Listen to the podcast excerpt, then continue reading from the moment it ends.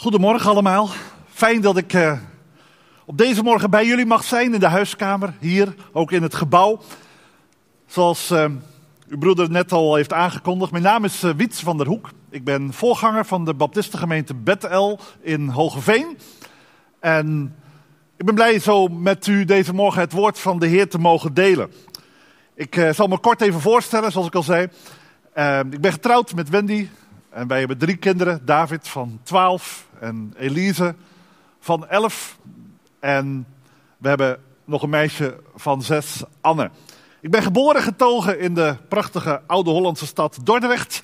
En eh, tijd in het onderwijs gestaan. En na het onderwijs heeft de Heer mij geroepen tot een grotere klas, zijn gemeente. En uh, ben toen beroepen door de Baptistengemeente Pernis in het havengebied van Rotterdam. Vervolgens ook gewerkt in Dordrecht, in Arnhem-Zuid. En vervolgens in 2017 in Hogeveen. In het uh, prachtige Drenthe. En uh, ik weet niet hoe het u vergaat, maar uh, iedere plaats heeft zo zijn eigen tradities. En als Dortenaar terechtkomen in Drenthe, dat betekende nogal wat. Je gaat wennen aan een andere taal, aan andere gewoonten. En soms ook dingen die je helemaal niet kent. Ik moest al wel erg wennen aan het eten van de Drentse worst. Het is niet echt mijn favoriet. Maar uh, voor de gemiddelde hoge vener betekent dat toch dat je zo gemiddeld 1, 2, 3 per week wegwerkt. Al etend op de markt of op andere plekken. Toch altijd een hele bijzondere traditie.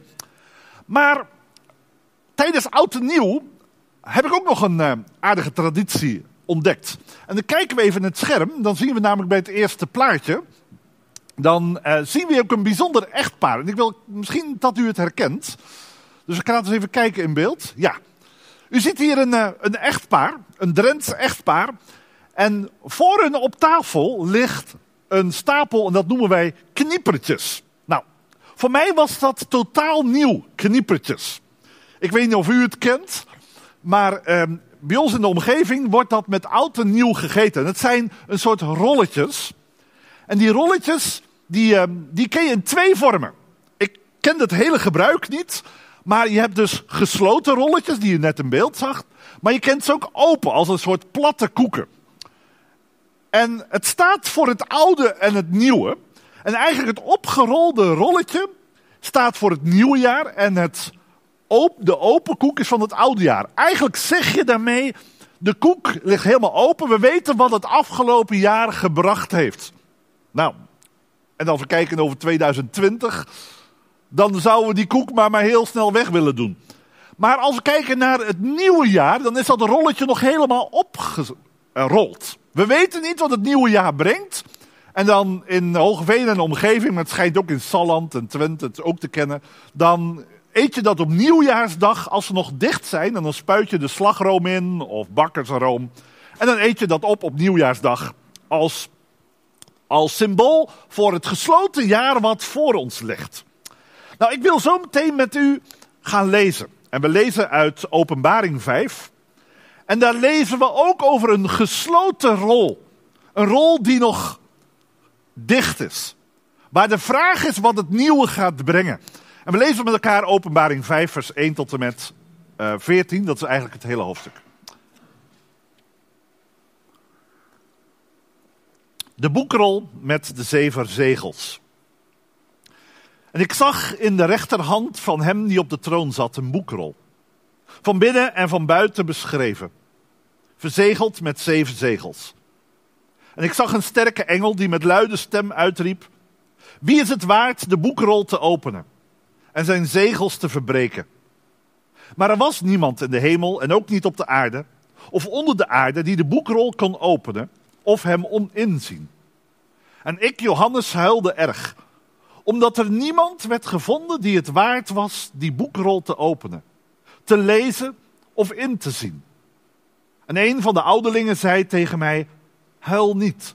Zie, de leeuw die uit de stam van Juda is. De wortel van David heeft overwonnen om de boekrol te openen en zijn zeven zegels te verbreken. En ik zag, en zie, te midden van de troon en van de vier dieren en te midden van de ouderlingen stond een lam als geslacht. Met zeven horens en zeven ogen. Dat zijn de zeven geesten van God, die uitgezonden zijn over heel de aarde. En het kwam. En heeft de boekrol genomen uit de rechterhand van hem die op de troon zat. En toen het de boekrol genomen had, wierpen de vier dieren en de 24 ouderlingen zich voor het lam neer. En ze hadden elk een citer en gouden schalen vol reukwerk. Dit zijn de gebeden van de heiligen. En zij zongen een nieuw lied en zeiden: U bent het waard om de boekrol te nemen en zijn zegels te openen. Want u bent geslacht en hebt ons voor God gekocht met uw bloed. Uit elke stam, taal, volk en natie. En u hebt ons voor onze God gemaakt tot koningen en priesters. En wij zullen als koningen regeren over de aarde. En ik zag en hoorde een geluid van vele engelen rondom de troon. Van de dieren en van de ouderlingen. En een aantal bedroeg tienduizenden tienduizendtallen. En duizenden duizendtallen. En zij zeiden met luide stem: Het lam dat geslacht is, is het waard om de kracht te ontvangen. En rijkdom, wijsheid, sterkte, eer, heerlijkheid en dankzegging. En elk schepsel dat in de hemel, op de aarde, onder de aarde en op de zee is. En alles wat daarin is, hoorde ik zeggen. Aan hem die op de troon zit. En aan het lam zij de dankzegging, de eer, de heerlijkheid en de kracht in alle eeuwigheid. De vier dieren zeiden Amen. En de 24 ouderlingen wierpen zich neer en aanbaden hem die leeft in alle eeuwigheid. Tot zover de lezing uit Gods woord. Je bent gelukkig als je niet alleen hoort, maar er ook naar gaat leven. Broeders en zusters, zoals ik net al zei, in dit hoofdstuk zien we als het ware die gesloten boekrol.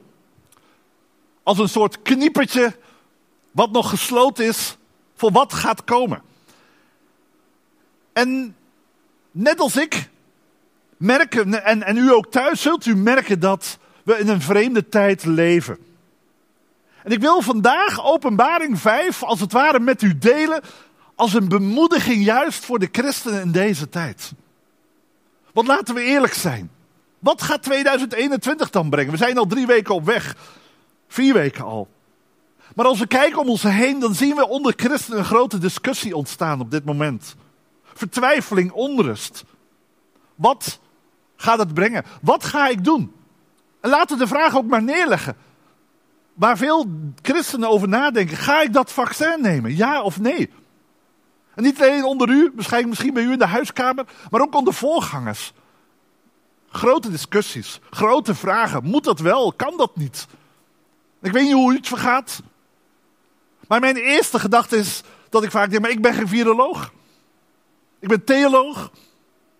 En zelfs daarin moet ik soms met open handen vragen: Heer, leid ons.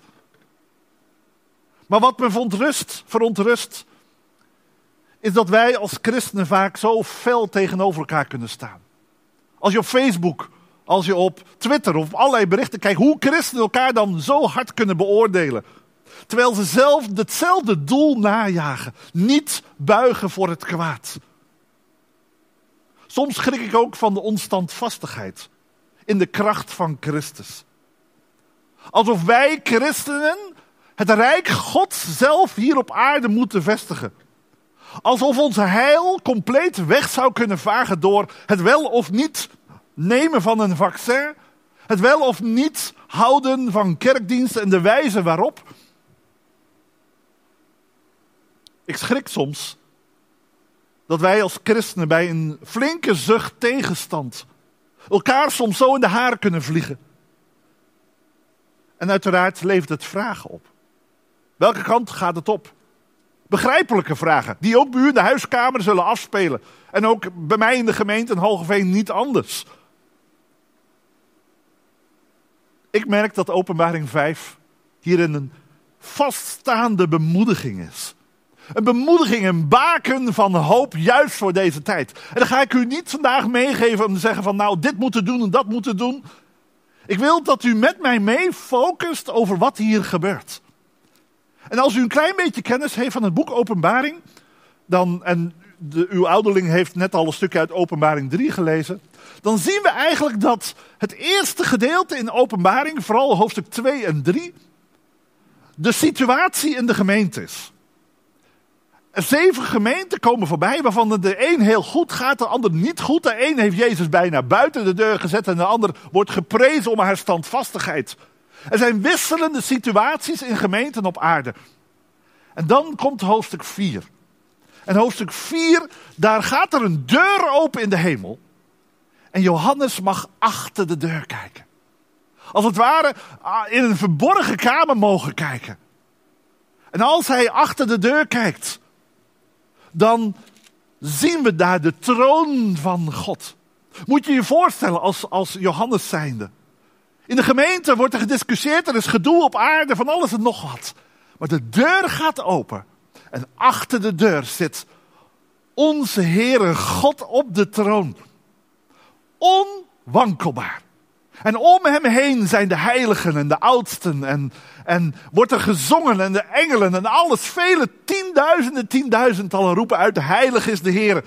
Hij zit onwankelbaar op de troon. Wat een bemoediging. Voor christenen toen, in de Romeinse tijd, in de vervolging. Maar ook voor christenen vandaag, als wij zoekende zijn. Als we het moeilijk vinden om thuis te zitten. En dat u als ouder het soms lastig vindt om dan ook nog en uw kinderen en uw werk.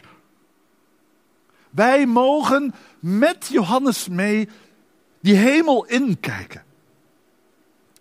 En wat we daar zien gebeuren, is iets bijzonders. Want de kern, dus wat daar gebeurt, is dat er een boekrol is. En een boekrol met de vraag die gesteld wordt in vers 2: wie is waard die boekrol te openen? Nou, dan moet u ook weten, mag, dan ga ik even naar de volgende plaatje. Die boekrol, dat is als het ware niet zomaar iets. Het boekrol is als het ware een beeld. Niet een boekrol zoals wij dat kunnen kijken. Maar u ziet het hier in beeld. En er staat en het lam kwam en heeft de boekrol genomen uit de rechterhand van hem die op de troon zat. Die boekrol in de tijd van de Romeinen was een erfenis. En die erfenis werd altijd opgeschreven in de Romeinse tijd met zeven zegels. Zeven zegels, daarmee werd de wil besloten, als het ware zou je kunnen zeggen. De boekrol werd afgesloten met zeven zegels en werd gegeven aan de rechtmatige eigenaar van datgene wat ging komen. En de vraag die in de hemel gebeurt is: wie is waardig de erfenis van God te ontvouwen? Wie is waardig de, de, de toekomst, de, alles wat er nog gaat gebeuren, als het ware in handen te krijgen, de zegels te verbreken? En dan wordt het stil. Want vers, vers 3, er was niemand. Niemand in de hemel die het waardig is. En dan huilt Johannes. Wie dan, heren? En je hoort hem als het ware in onze tijd, zou maar, maar, maar de, de toekomst van de wereld ligt in de handen dan van de Verenigde Naties? Ligt dat dan in handen van Europa of Amerika, de nieuwe president die we afgelopen week hebben, hebben gehuldigd? Het stelt ons ook de vraag: in wiens handen ligt onze toekomst?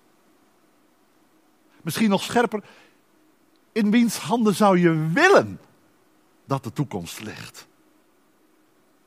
Johannes, die dat beeld ziet in de hemel, huilt, want er is niemand waardig gevonden. De grootste der aarde, en zelfs de keizer van Rome in zijn tijd, was niet waardig in Gods ogen om de toekomst in handen te krijgen. Die opgesloten rol om de zegels te verbreken. Het gaat om toekomst. Het gaat om de toekomst van deze wereld, toen en nu. En dan zien we, ja, kijk maar, vers 5. De leeuw die uit de stam van Juda is, Jezus, de wortel van David, hij heeft overwonnen. Niet de keizer van Rome, niet de machthebbers van deze tijd. Ook niet Satan en zijn trawanten en alles wat tussen de hemel en de aarde is. Hij, het lam.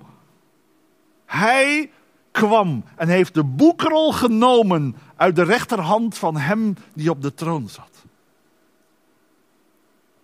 Waarom Jezus?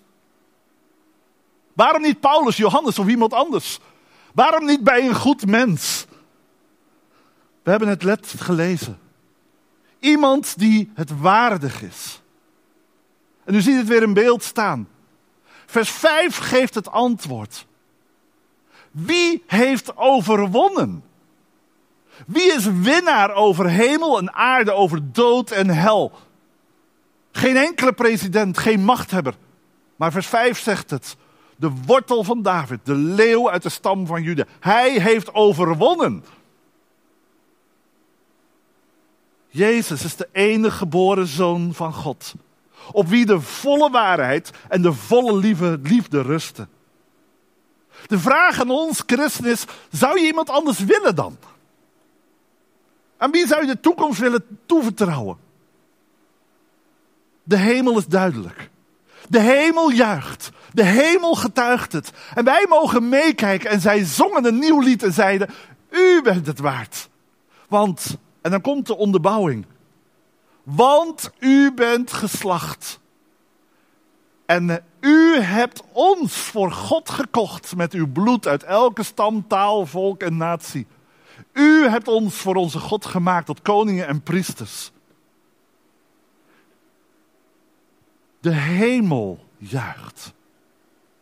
De hemel juicht en wij mogen zien hoe in de hemel alles buigt, alles eert. Jezus, het lam op de troon. Hij heeft overwonnen.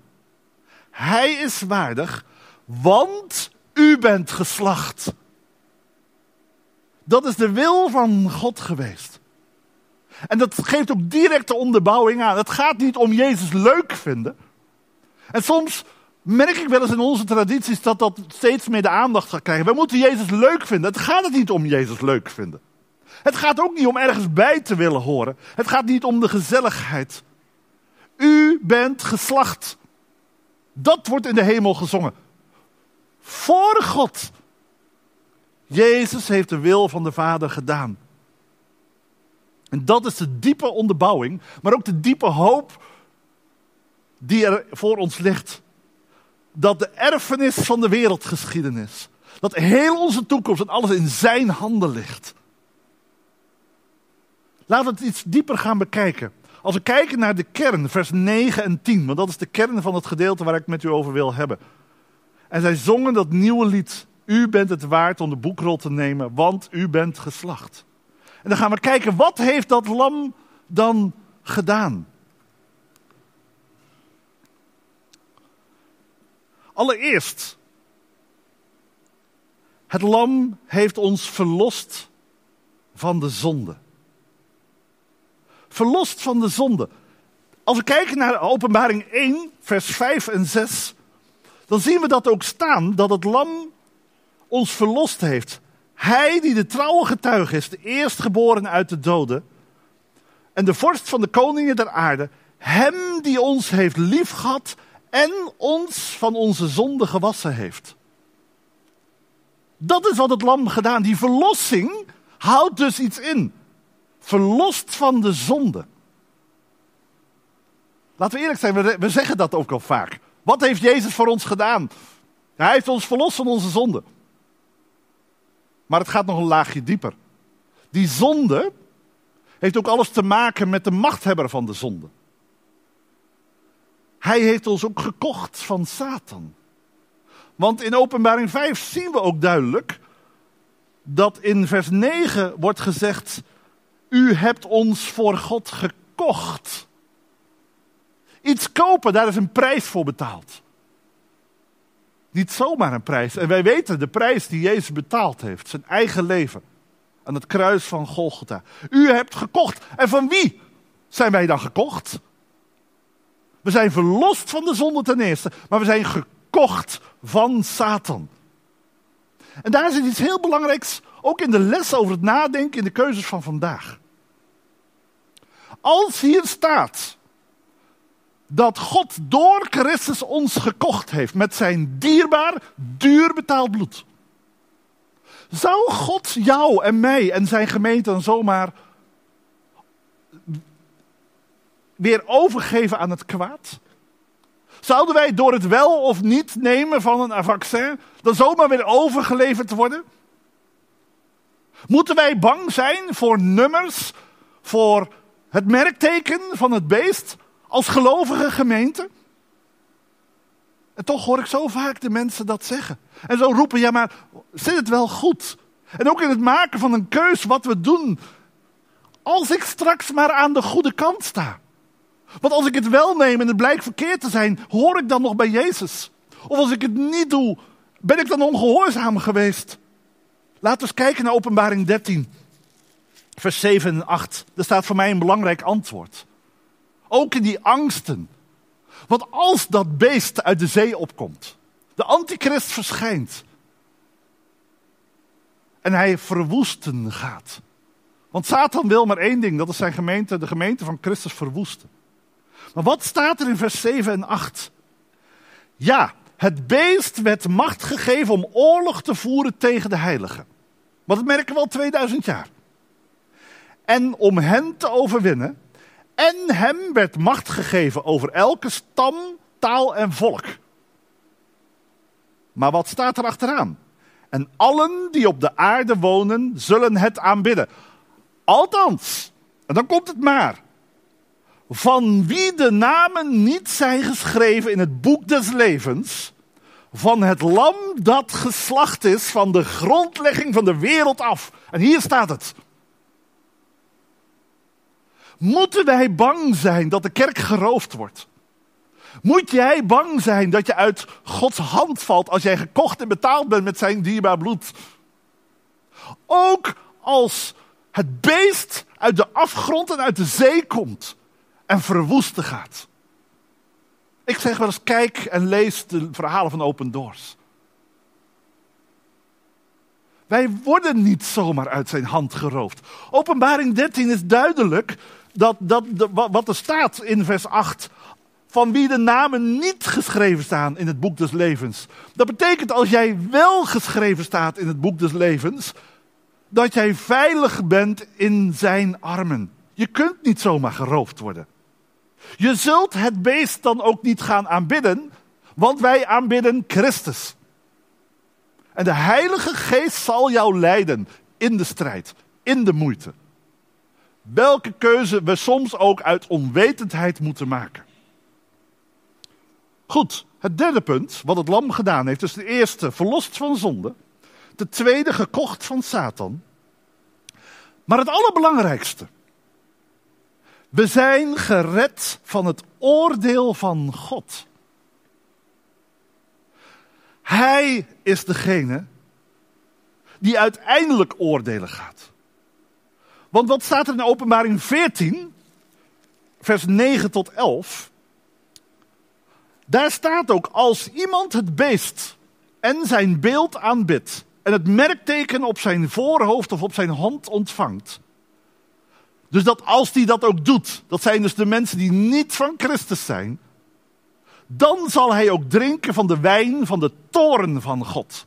Die onvermengd is ingeschonken in de drinkbeker van zijn toren. En gepijnigd worden in het vuur en zwavel voor het oog van de heilige engelen en van het lam. Dit is niet voor christenen weggelegd. Dit is weggelegd voor hen die het beeld van, van die, die, die het beest aanbidden. Wij aanbidden niet het beest. Wij zijn gekocht en betaald en heel duur gekocht. Openbaring 20 is dan ook heel helder als we kijken naar Openbaring 20, vers 15. Daar staat ook en als iemand niets bleek ingeschreven te zijn in het boek des levens, werd hij in de poel van vuur geworpen. En ja, ik noem het u. En ja, het gaat hier inderdaad over hel en verdoemenis. Maar niet voor hen die Christus kennen. En daarom ook een ernstige boodschap voor vandaag. Is in welk boek sta jij geschreven? Ben jij gekocht en betaald? Johannes 3, vers 36 zegt het mooi. Wie in de zoon gelooft, heeft eeuwig leven. Maar wie de zoon ongehoorzaam is, zal het leven niet zien. En dan staat het er ook. Maar de toorn van God blijft op hem. Van nature zijn wij zondaren. En de toorn van God blijft op ons zodra wij niet de zoon gekust, omarmd hebben, in geloof hebben aangenomen. Denk daarbij ook aan wat Romeinen 5, vers 9 zegt. En dan heb ik heel wat citaten gehad. Romeinen 5, vers 9 zegt: Veel meer dan zullen wij, nu wij gerechtvaardigd door zijn bloed, door hem behouden worden van de toren. Niet de toren van Satan, niet de toren van het beest, niet de toren van de wereld, maar de toren van God.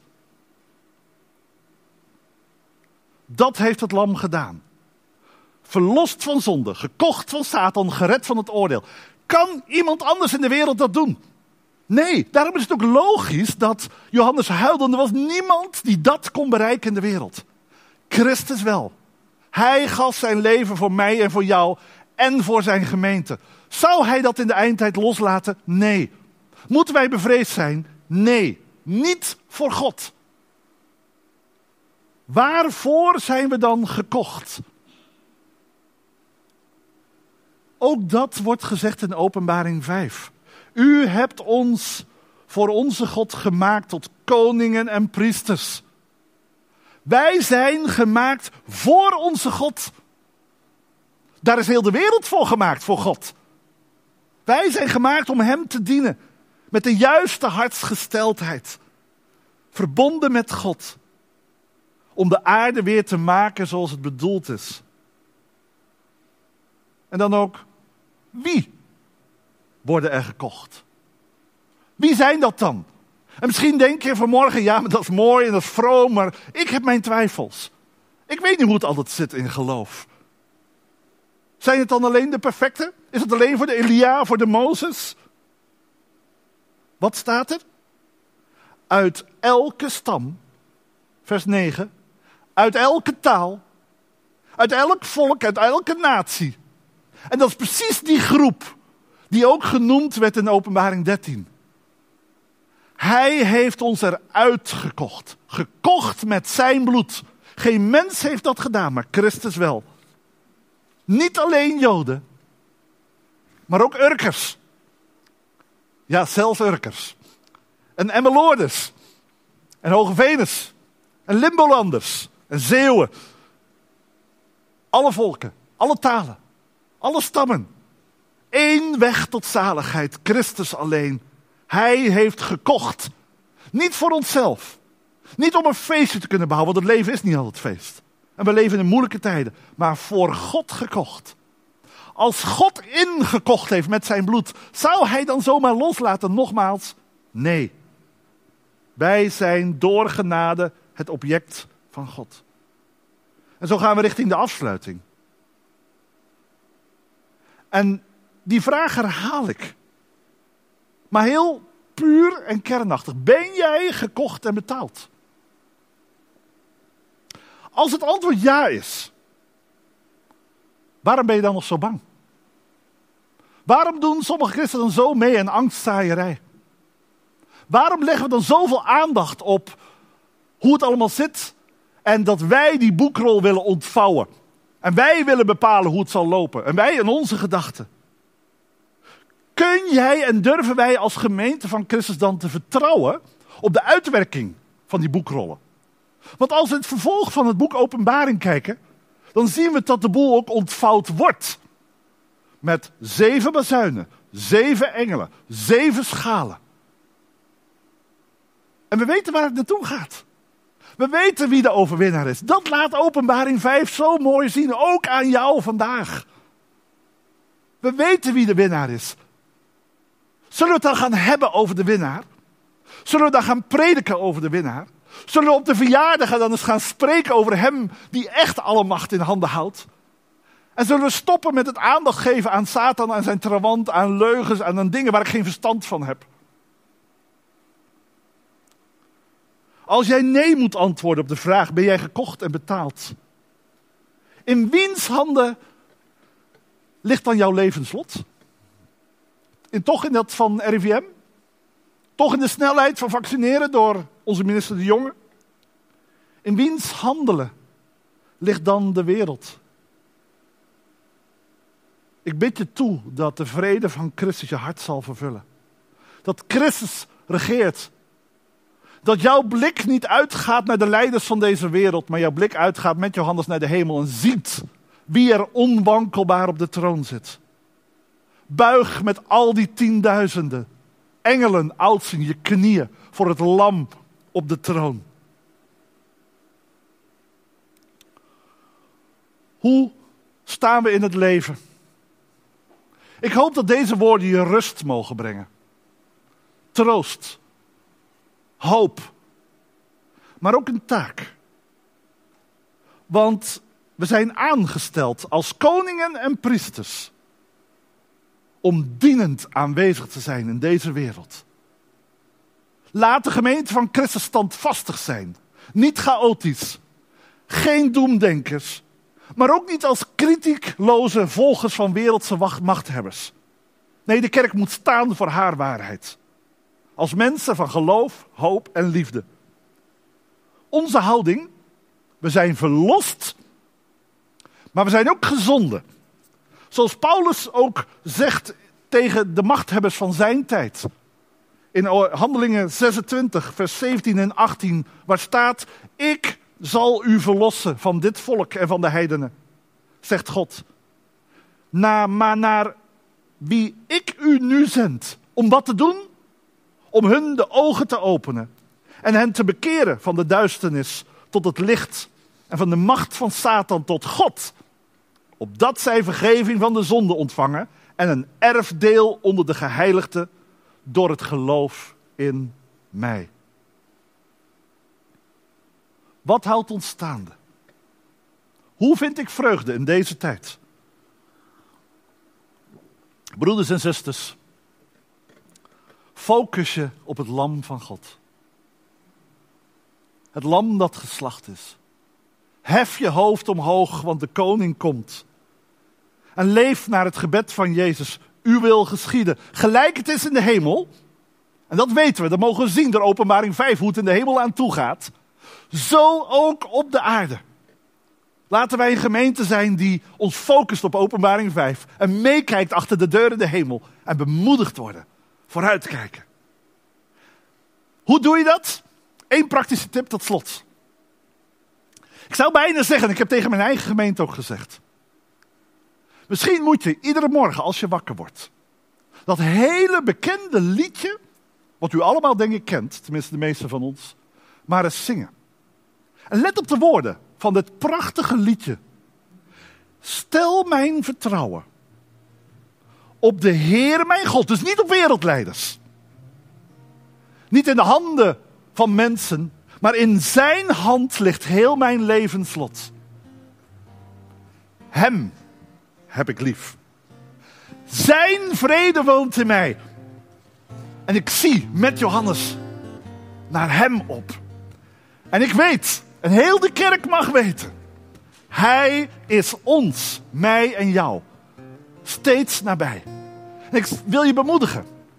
Het helpt als je de dagen weer tegemoet gaat en morgen weer met je kinderen aan tafel moet zitten, of weer op dat kamertje aan het werk moet gaan, of gewoon weer eenzaam op de weg hangt. Begin met dit lied en je dag verandert. En je vergeet nooit, Hij is ons nabij. Geprezen is de naam van de eeuwige tot in eeuwigheid. Amen. Laten we samen danken. Vader in de hemel, wij danken u voor uw heilig woord. Voor datgene wat u gegeven heeft. Dank u wel, Heer, dat u ons bemoedigt met het woord van Johannes dat we mogen kijken in de hemel. En u zit daar onwankelbaar op de troon. Het lam geslacht voor ons.